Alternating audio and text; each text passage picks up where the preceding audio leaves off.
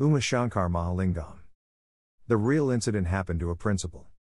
The teacher looking at the ceiling fan at the corona treatment facility run by the state government was about to pick up a book to read, then the phone rang. It was an unregistered number, usually she avoids such calls. However, alone at the hospital with nothing else to do, she decided to pick it up. The firm male voice introduced himself Good day, madam. I am Suji Gopal Krishna calling from Dubai. Am I speaking to Miss Seema Kanakambaran? The teacher was curious about who would that be. She said, Yes, you are talking to Seema. After a pause, he continued, Madam, few years ago, you were my class teacher when I was in class 10. The teacher couldn't place him. She said, I am admitted at the hospital with COVID 19. Is it anything important or can you call me later? Suji said, Madam, I came to know about your illness from Subu, the class topper of batch 1995. The teacher said, Well, I know Subu quite well, but I am unable to place you. Madam, Suji interrupted, hope you would recollect the tall dark boy who was your biggest headache. I was at the back bench. The teacher thought, the back benchers. The conversation was getting interesting, and she kept the book down onto the side table and pulled up the pillow against the headboard and made herself comfortable and asked, How come you remember me now, all of a sudden?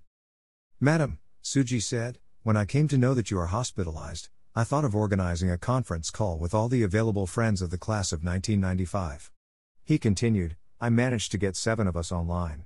They are listening to our conversation, madam. We just called to wish you a speedy recovery. The teacher was suddenly fumbling for words. After a long pause, she asked, Now tell me about you.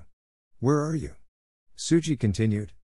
Madam, I am at Dubai, I run my own business of logistics. I came here in search of a job and finally ended up as a successful entrepreneur. There are about 2,000 people at my establishment. When we were in class 10, you were a terror when it came to discipline. But at the same time, you generously extended support and instilled confidence to the most noisy and unruly fellows at the backbench. I was their leader at the backbench. Madam, I got the maximum amount of impositions from you. Quite often, you made me stand outside the class and sometimes inside the class, up on the bench. All those experiences standing outside the class and sometimes towering over everyone in the class, standing on the bench, etc., helped me later in life. The stand up exercise up on the bench has actually helped me to get a bird's eye view over the entire class. I am applying those lessons in my life and business. Madam, whatever I am today, I owe it to you. The teacher was finding it difficult to speak. As Suji went on with his story, the teacher went back few decades to the class of 1995. The class of 1995. Yes, the tall dark fellow in the class, he was the leader of nuisance. Always late in class. The guy who used to bunk classes and go for M movies. The one who never used to do homework. The guy who repeatedly came to the teacher's room to negotiate on the impositions. The nightmare of teachers and the darling of the class. Yes, he was well accepted by his friends. Oh, how come? Her thought were interrupted by. Hello, teacher from the other end. Teacher, are you there? She said, Yes, I am. She continued, Suji. I never heard of you after school.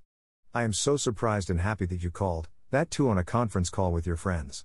Tell me about each of you. Of the other six in the group call, there were three engineers from three continents. One doctor from Delhi, a priest who is at Shillong, and finally Subu, the class topper. Subu said, Madam, I am a chartered accountant. I am the CFO of Suji. Teacher couldn't believe, she asked, You are? He said, Yes, madam, before joining with Suji, I was with KPMG. But, working with Suji, I am a satisfied professional and a happy family man. By the time each of them had narrated their stories, it was almost 40 minutes. Suji apologized for the long call and wished his beloved teacher a speedy recovery and a promise to meet her during his next trip to Kerala. Alone at the COVID 19 isolation ward, the teacher was in tears. Happiness swelled her heart and tears were streaming down her cheeks. She thought, here is a boy who applied all his out of syllabus and out of class lessons in real life. By standing on the last bench, he developed a bird's eye view. By standing outside the class, he had a larger vision than all the others who were limited within the four walls. By getting caught for bunking class, at a very young age he learned to mitigate and overcome risks. He acquired the art of negotiation coming to the teacher's room during lunch hours to reduce the number of impositions. The marks I thought he had lost for maths was actually saved by him for real life application, and Subu, who got 100% for maths, seems to be working with the numbers saved by Suji. Amazing. She thought, two years of pandemic induced closure is taking a heavy toll on the character molding of children. Sitting at home and learning digitally, they may score marks. What about life application? You need Sujis and Subus. Only then the society would evolve. This story is inspired by a real life episode of my cousin M. Seema Kanakambaran, a high school principal. I dedicate this fable to the innumerable entrepreneurs out there who believes that 10% learning is from school, 20% from peers and 70% on the road. Jivan Sudhakar. Greater than hello, I am doing a consumer research on ice cream consumption. Would be thankful if you could take some time, max 3 to 4 minutes, to participate in this research by answering the online survey form. The link for the survey form, right pointing finger, https colon slash slash forms.glhd7j8hfzvqdnm2b79. Thanks in advance for your response. Gorai.